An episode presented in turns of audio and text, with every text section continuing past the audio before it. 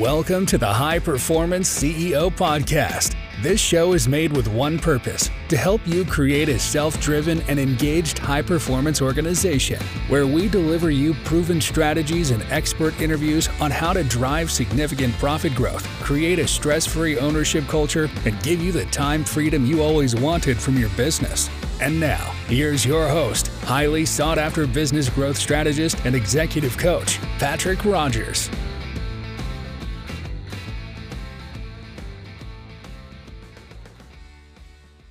This is Patrick Rogers, and today we have the privilege to have Bryon White on the show. And Bryan's the founder and C E O of Yaupon Brothers American Tea. Welcome to the show, Bryon. Hey, thanks for having me. Yeah, you bet, man. So a little bit of background on Bryon. He lives in New Smyrna Beach, Florida, with his wife and son. Again, he's the founder and C E O of Yaupon Brothers American Tea, uh, as well as a few other uh, ventures he has going on we might dive into as well today. He's an entrepreneur obsessed with social enterprise and culture, has over a decade of experience in the C B G industry, native agriculture, and indigenous food system redevelopment. He's always looking at ways to make the world a better place through the choices we make as consumers, business owners, and human beings. So again, Bryon, great to have you on the show. Before we dive into all the good stuff, what's uh, what's one interesting fact that not many people know about you? Yeah, well, in my past life, before entrepreneurship got its hooks in me, I was a police officer for about ten years. Oh, and, wow. Uh, I have a criminology background, and I did that for a while until I reached the age of reason and decided it would be a good idea to take the leap into my own business. Wow, that is, thank you for your service, man. I, uh, Blue Lives Matter. I have a yeah, lot of friends yeah. uh, from high school that are actually firemen and police officers. So, um, yeah. So, I, ten. You did it for ten years. Is that what you said? Yep, ten years. Mm-hmm. Any, any. Uh, what's your best story from that? Were you like, were you out in the streets a lot? Were you like, what kind of, what kind of police officer were you? No, I actually had a really interesting job. Um, so I started off working for uh, the beach patrol, really. So I, I'm from Volusia County, Florida, which is like Daytona Beach, spring break, you know, crazy town. And um, essentially, we have this massively busy lifeguard corps that is the busiest in the United States outside of Los Angeles County. Uh-huh. So we rescue wow. thousands of people from the ocean a year. And I got started there in high school. And when I went to college, uh, my intention was to go to law school. Uh-huh. But it was when I was graduating, two thousand eight, uh, Great Recession, no jobs. And uh, my my previous employer, the lifeguard place, approached me and offered to put me through the police academy um, to, you know, help me do some other things for the county. And that's what I did. You know, you couldn't get a job doing anything else. Uh, so I went through and uh, very cool. did that. I went back and got my master's in criminology and uh, sort of, you know, did it till I didn't do it anymore. No, that's awesome. So you were you were a lifeguard for a while, and then from there, uh, got into the police police academy. That you know that was the that was the. Were you um? Did you know Pamela Anderson? Come on now. I didn't personally know Pamela Anderson. Uh, you know, I knew of her, of course, but I did. I, so I was an ocean rescue lifeguard. I was uh, a, a law enforcement officer, and I was also an E M T. So we were dang. what's called tri triple certified. Uh, You know, wow, it's cool. It's a cool job. You know, I really enjoyed yeah. my time there, and I'm still active in the sport of lifesaving, which uh-huh. most people don't realize is a sport, but I uh-huh. still do that. Yeah, still still compete in that sport. So it's a lot of open water swimming and stuff like that. Well, I can definitely respect it. I actually got qualified in open water um, uh, through the Y M C A. I was a lifeguard in high school and got qualified open water, and it was like hell getting qualified for that. I mean, we had to, I forget, we had a brick above our head for a certain amount of time, you know, uh, treading water, just insane stuff. So the fact that you're still doing it, that's really cool. So, so do you do that now to kind of keep in shape, or just, just for, because you still have a passion for it? Yeah. I mean, I think like a lot of entrepreneurs, I have like this psychotic anxiety slash, you know, like whatever yeah. I have to, you know, get to like blow off some steam. Uh-huh. And uh, I do a, a lot of that through, you know, torturing my body in various ways. Uh, some of them good, some of them bad. Okay. So I do a lot of, uh, you know, I run and I do a lot of open water swimming, and I'm like most people in the town I live in, I'm a surfer, and Yeah, we do all kinds of stuff just to take a load off. So nice. That's one of my things. Yeah. Cool. Right on, man. So tell us, tell us more about your company. Tell us about uh, Yaupon. And uh, I, I think this is, this is just fascinating. I, I I haven't heard of anything like this. So yeah. So tell us more, man. Yeah. So like on top of being a former cop and a, you know, entrepreneurial person, I'm also a plant nerd. And um, I've always been into really interested in plants since a very early age. I mean, really since as long as I can remember. And later on in life, I became fascinated with native plants. So just, you know, not what you bought at Home Depot necessarily. Like in Florida, we have lots of tropical plants that everybody buys. And I was more interested in like the stuff that is there naturally. And uh, I came across this plant called the Yaupon, which is a native tree, not just to Florida, but to the entire Southeast U S. And I found out, uh, well, I didn't discover this, but I learned that it was, is the only caffeinated plant species native to America. So all the caffeine that we consume, whether it's coffee or tea or the crap in your energy drink or whatever you right. may drink that's caffeinated, it's all imported from somewhere else. And right. on average, we're, we're moving that material a very long distance to get here.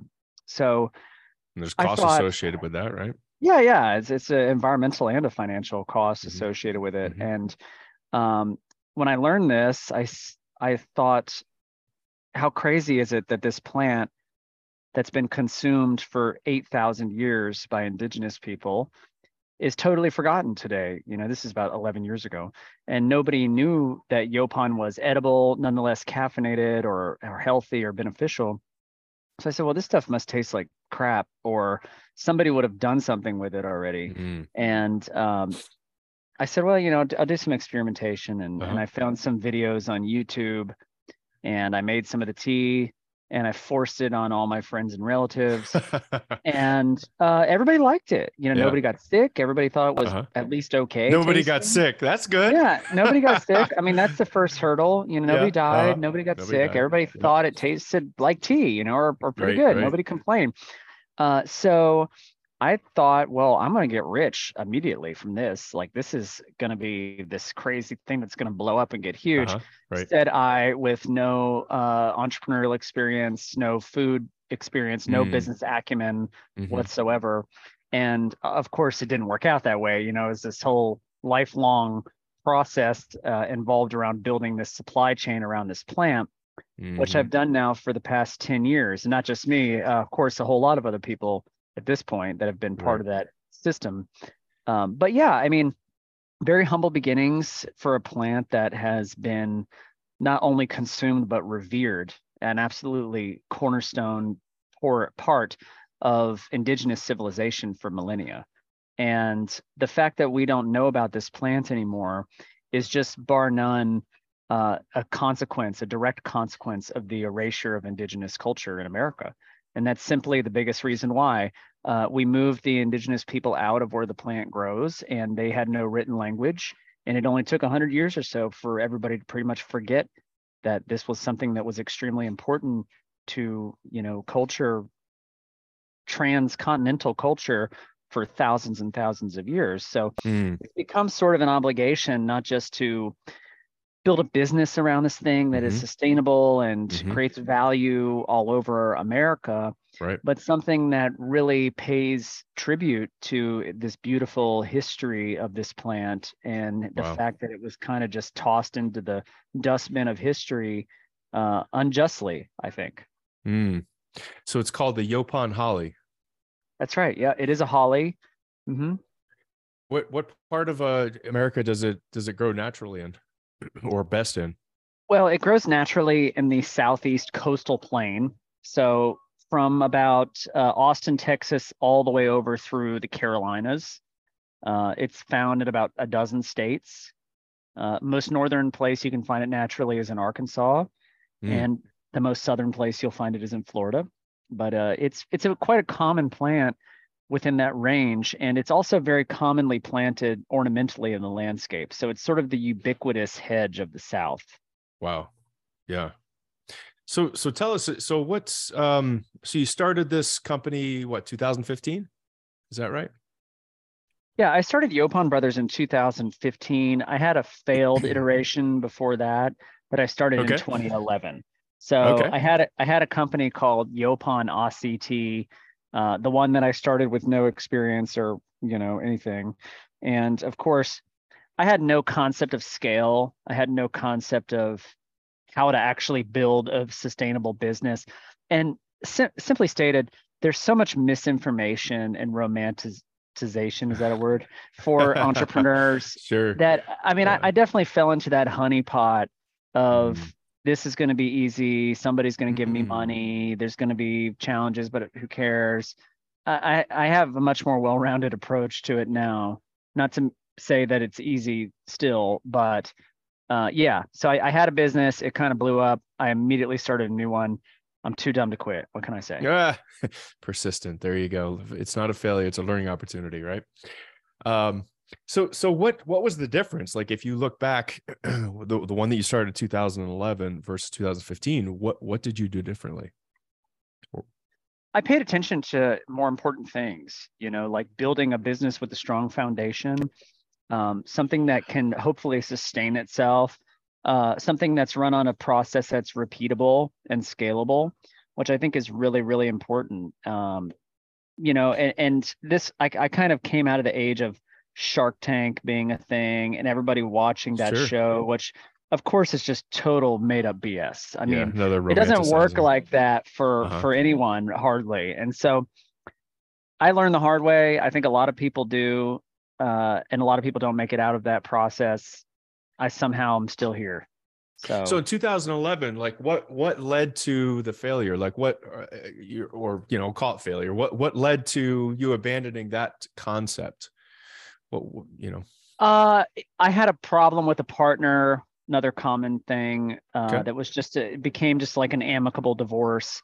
It wasn't that any of us were bad people or wrong or anything. It just mm. wasn't, wasn't a good partnership. And also my branding was terrible. It's hard to recover from that. I didn't have, um, I didn't have a repeatable process. You know, I had a good product that was mm. on the market. I mean, we mm-hmm. revolutionized the space. We were first to market. That's not always okay. a good thing, by the way. Um, but I learned a lot from that. And I tr- I endeavored then and now to not repeat my mistakes, mm. you know? So I started a new business up immediately with a new partner. My brother among them, he was a partner in the old business too. Uh, he's been with me the whole time, my brother, Kyle. And he had a mentor named Mark Steele, who started this new business with us, who is still a partner in the business today. So okay. it's just a much cool. better fit, you know, much more well-rounded, methodical approach. And as we've gone on, we've become, you know, more stringent around, you know, the financials or the culture. Those are the important parts of a business, I think, you know, building mm-hmm. something that has good bones, strong foundation. It's not all flash in the pan, like glitter biscuit that you see on Shark Tank. Glitter biscuit. So when you say, you know, foundation, that can mean a lot of different things to a lot of different people. What does that mean to you? I guess it, it would be whatever you're going to compare it to. I think what I meant is comparing it to how entrepreneurship has become so financialized in mm. the sense that a lot of serial founders, they just rinse and repeat. You know, they know how to to game the system of, of venture capital, get money, make a quick exit. Those those are brands or businesses that I don't believe are adding much value to society. You're making mm-hmm. some money for a handful of people, but you're not doing anything meaningful with your time or your business. I, I believe, you know, a foundation, like probably the way your grandfather would have described mm-hmm. it, is mm-hmm. just build something that has a posterity mindset that can last for a long time, that you can hand down to your kids or sell down the road or do something with. I mean, something that has a real structure to it, you know, re- a real soundness to it, not just uh, an, an empty, hollowed out concept that you're going to you're going to flip for a ten X profit in five years. Yeah. And I don't believe in that. I don't yeah. think that that's that's good for society. No, it's not sustainable for anybody. And uh, yeah. So, um one of the things we had talked about in, in our kind of our pre-call is, is, is, is one of the responsibilities, your main responsibilities you feel as a C E O is to kind of be the shield, uh, to, to the kind of the executive shield to prevent, uh, um, the world or whatever from, you know, bullshit getting to your team members. And, and you said you had some thoughts around that and some stories. What, what, uh, you know, what comes to mind when you really think about that concept? Yeah, I think you mean the shit shield. Uh, yeah, so shit I use shield. it a lot. Yeah, you got to be the shit shield. I, it's like that whole, whole um, heavy lies the crown adage. Mm, yeah. To where I, I, I think being a C E O of a startup or a small company that's trying to grow very quickly can be a very lonely job.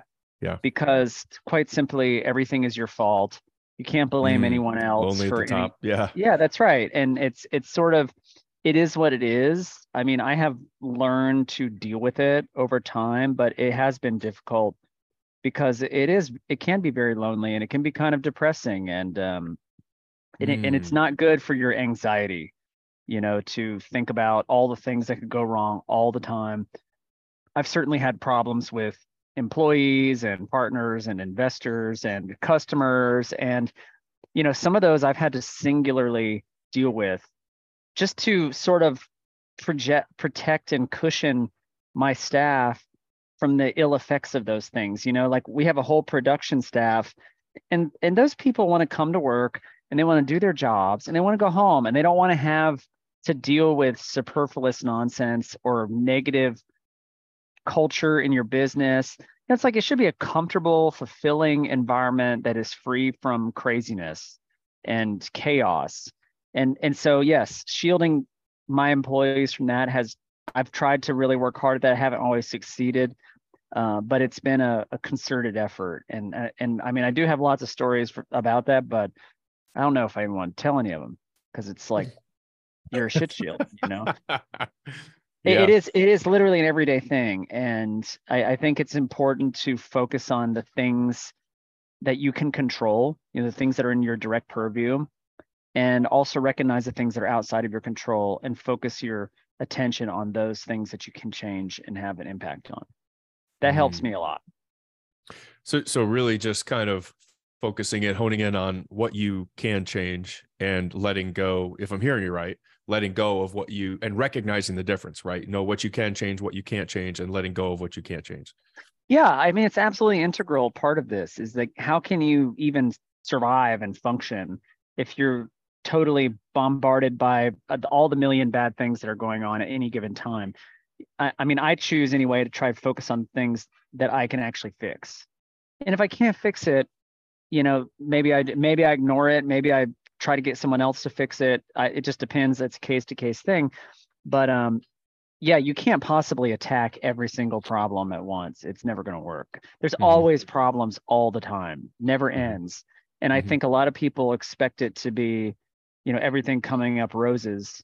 And of course, that is never the case. There's always something going wrong. I don't care how successful someone's business is. There's always some part of it that's not functioning mm-hmm. the way they wanted to. Mm-hmm. And they're going to have to deal with that in whatever way works for them. Well, what yeah. works for me is to focus on the things that are in my control. Mm. Yeah, I love that. Um, it's almost like the uh, the A A, uh, whatever they're saying is very similar.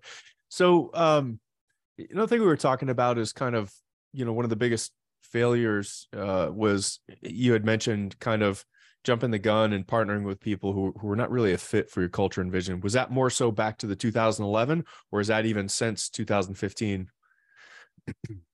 It's always, it's been a continuous problem, you know, and I think a lot of people don't think about how important, I certainly didn't.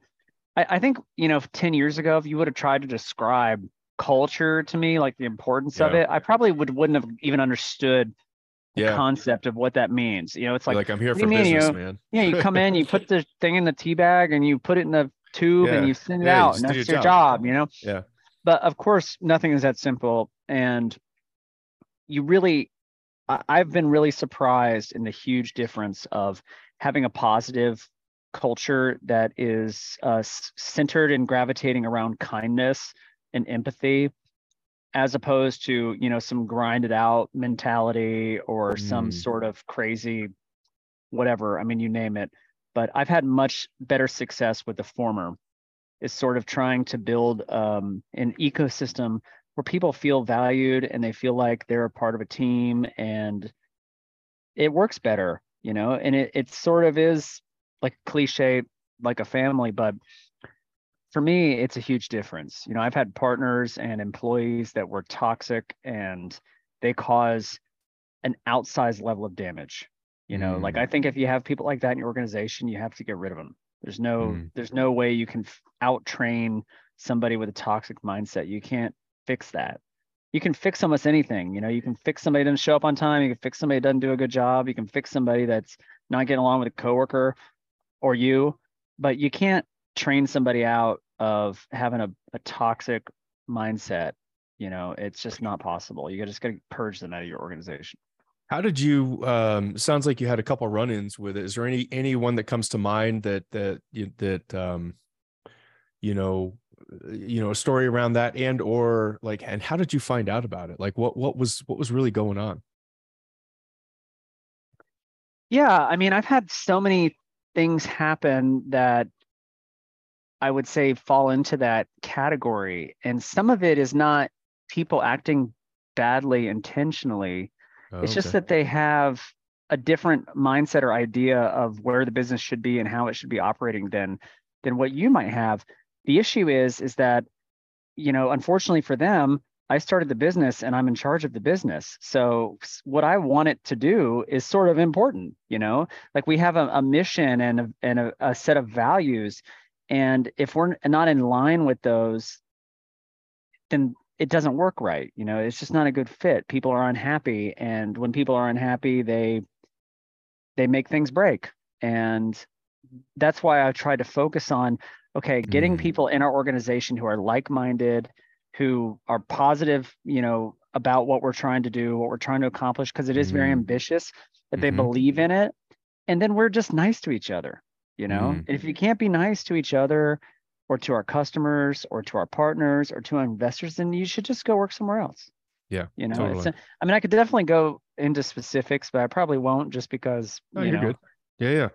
It's, so um, it's N S F W. So yeah, totally. So I mean, it's it's interesting because the, the most successful C E Os I talk to, they are making that gap. Exactly what you said. You know, ten years ago, if you were to talk to me about culture, it'd have been like, well, what is that? You're here to do a job. This is business. And, and it's a new era. It's a new era of leadership. It's a new era of people. People want new things, uh, especially, you know, coming through the pandemic, things have changed, right? People want value. Mm-hmm. People want connection. They don't, pay is hardly important anymore when it comes to what people want in a position, in a career. That's right. And I mean, we're seeing like the whole quiet quitting phenomenon and all that stuff. Yeah, totally. I mean, it's just, it's timely because I think that the, the newer generation of workers mm. are just refusing to do what our parents and grandparents did. You know, they don't want Absolutely. to grind it out for forty years to get Absolutely. a shitty pension. Yeah. And then you're old. It's like, you know, is that it? That's not what life's supposed to be about. You know, I don't believe that. And and one thing I can say that is about that empathy piece, that I don't expect anyone that works for me to do something that I wouldn't do. You know, I, I don't expect them to do that. Why should, I mean, that's hypocritical, you know? So the fact that I don't want to live my life that way, it means that I don't, I don't expect them to want to live their life that way either. You know, yeah. I would love for them to have a fulfilling experience and, and be ha- happy as possible, knowing that we do all have to work and we do have to make money and we have to make a living. Well, how can we do that in a way that doesn't suck? And right. I, I don't think I'm quite like I'm not quite where we want to be because we're mm. still a small business and we still need to grow. And mm-hmm. but in the future, I would love to have uh, a really fun, inclusive. They, you know, the employees get pretty much everything they want. I would love to see that in the future state. And businesses awesome. that don't do that, by the way, I mean, come on, dude. Like you see the whole Elon Musk uh-huh. mentality where it's like, oh, you got to come and work eighty hour weeks for me. And I'm yeah. like, yeah, okay. Well, I, somebody has to do that, but I'm not going to pay for your hair plugs, dude. Sorry. Like somebody else can come work eighty hours a week for you. I just, I don't think people want to do that anymore. Yeah. You know, they don't want to do that. Why? I want to be home with my kid. I want to be hiking and surfing and all that stuff. I don't want to be, you know, in front of a computer eighty right. hours a right. week. I just, I don't want that. It's not the life I want. So yeah. Yeah. It's a lot to ask people to, to make those sort of sacrifices for your business. Yeah. No, totally. I love you. So yeah. work to live instead of live to work, right? Yeah, exactly. Uh, no, very cool. So, so in the future, you would love to have kind of it sounds like that fun, inclusive atmosphere where employees get uh, whatever they want. I, that That's fantastic. What do you mean by that? Get whatever they want. What does that mean? Yeah, well, okay, maybe I shouldn't have said that, because now they're going to listen to this and be like, let me tell you, let me tell you what I want. Let me tell you what I want, yeah, Bryon. All yeah, right, yeah. Since you asked. Let's see, let me see what kind of requests I get. Yeah. Um, I guess I'd say, you know how the big tech companies in Silicon Valley were doing it, uh-huh. but they were doing it that way because they had to attract top talent, and it was like a yeah, contest. Ping pong like tables. A, it was like a contest massages. Of who could yeah. provide like the craziest experience. Right. But yeah. I don't want to do that to to attract or retain necessarily. I just want it yeah. to be a place that you don't mind coming to every day. Like I worked on the beach for, for most of my adult life. Nice. I literally came to the beach every day for work. I've never known what it's like to work in a place where I didn't want to be. Mm. And I don't expect anybody that works for me to know that feeling either. I don't want them to come in and be like, I really yeah, don't want to awesome. be here. I, I hate it here.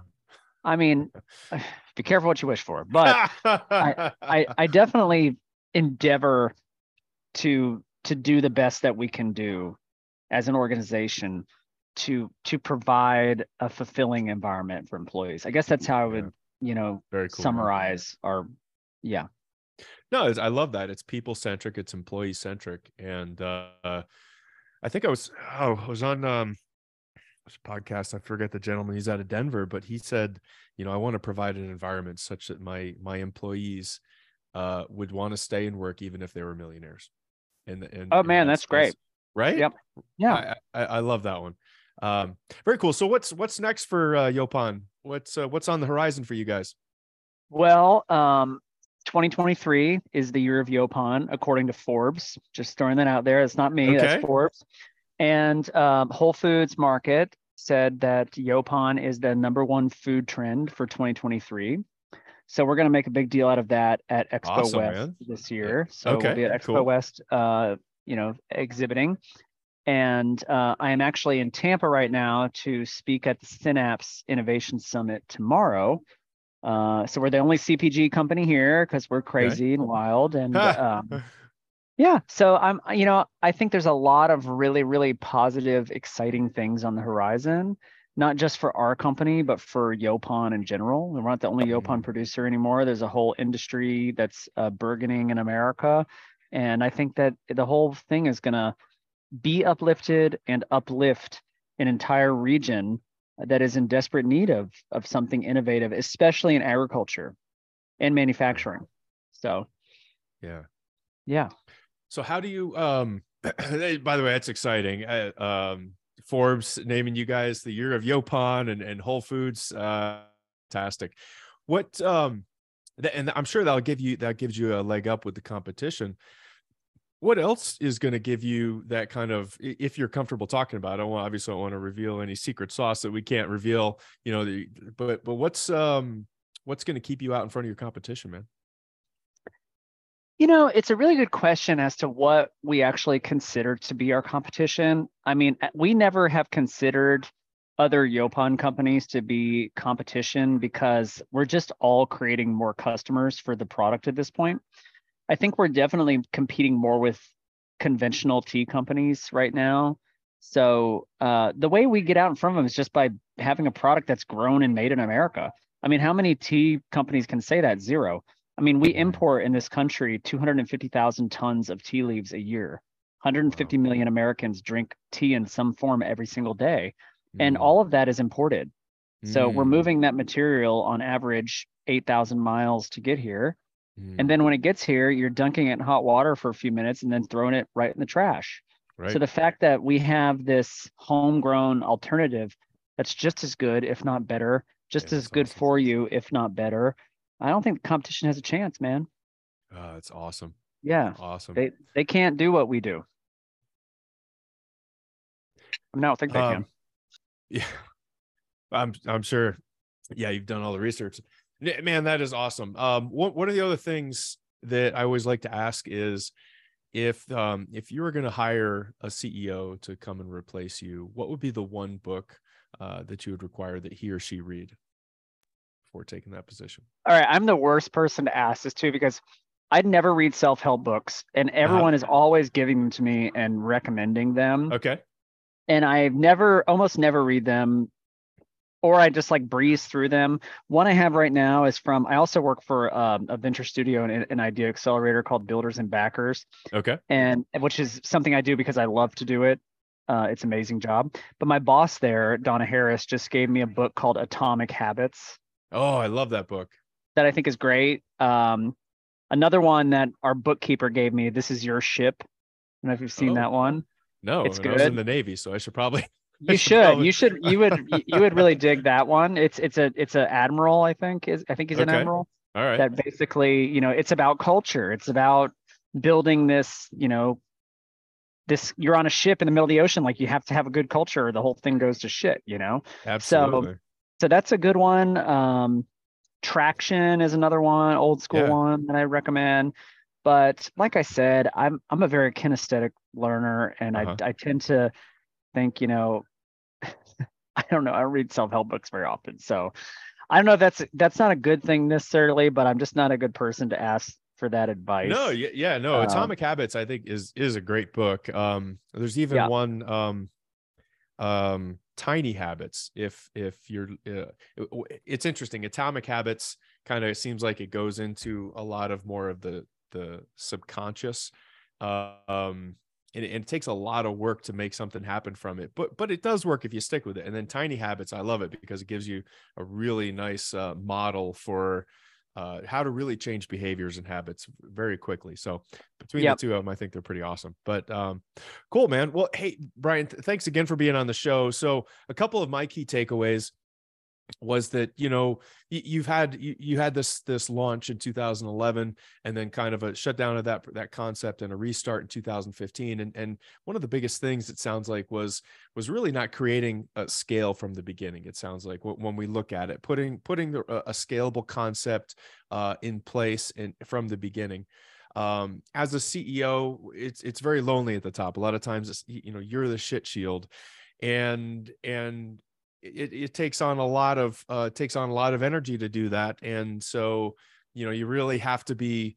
It sounds like strong, and in in just recognizing it is what it is. Like it is lonely at the top, and and it's just it comes with the job. Um, the other thing that seemed like it was the, it was a big takeaway for me is really not allowing to not not hiring people for skill set when it comes down to it. Really hiring people for fit.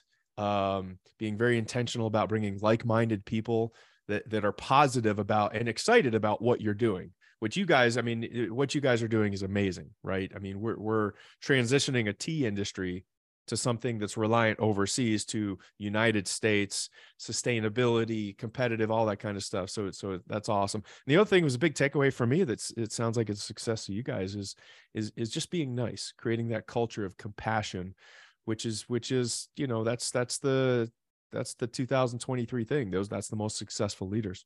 So as I kind of went through all that, you know, um, if there was one takeaway that you would really want the audience to absorb, uh, what would that be? Okay. This is going to sound so crazy because everything you said is, I think, very important. Yeah. But honestly, the being nice part is the most uh-huh. important thing. Wow. And, and it's also the hardest thing. In, in a lot of ways, because mm. at the end of the day, sometimes you do not want to be very nice. You no. know, I mean, certainly I don't. I've, I have days where it's the last thing I want to do is be nice to people. Um, but, you know, as I get older and things happen and it changes your perspective and, and you have successes and failures, I mean, there really aren't that many things in your business life that are actually important. Mm. Like you're still going to be dead at the end of it. And Man, all this stuff is not going to matter then. And and how many people get spun up in this whole, you know, I'm going to wear my Xenia suit and make get on, you make tons of money and have a crazy exit. Yeah. And and they don't focus on the simple things like getting out in nature, being nice to people, having a fulfilling life mm. that is, you know, real and genuine. Yeah. And to me, it's like, I know we're on a business podcast, but business is a part of life and life is a one-shot deal and you get what you get. And I think that time that you have, it's important to make the most of it. Uh, that's fantastic, man. That's a great, uh, that's a great takeaway. Um, I love that. And so, so Bryon, if any of our listeners wanted to reach out and uh, somehow get involved, or either utilize your product or, or work with you on some kind of a partnership, or reach out for questions from today, from the show, how could they do that? Yeah. So uh, they can go to yaupon brothers dot com. That's Y A U P O N brothers, all spelled out, dot com. You can find us on Amazon. You can find us at Whole Foods Market in the Southeast. You can find us at Walmart. Um, yeah. So we're all over the place. Uh, you can find me on LinkedIn, of course. And I also have another gig where I'm a venture builder for Builders and Backers, which is an excellent idea accelerator that I really believe in. So everyone feel free to check that out as well. Yeah. You know, tell us a little bit more about that before we wrap up the show. Tell us, what is this venture builders thing? Yeah, well, I'm happy you asked, because it's, it's something I'm really passionate about, but I think like a lot of entrepreneurs in this industry, I've gone through the, the ringer of trying to raise capital. Of course, you have to do it. Yeah, if you want to scale, there's not sure. really a way around it.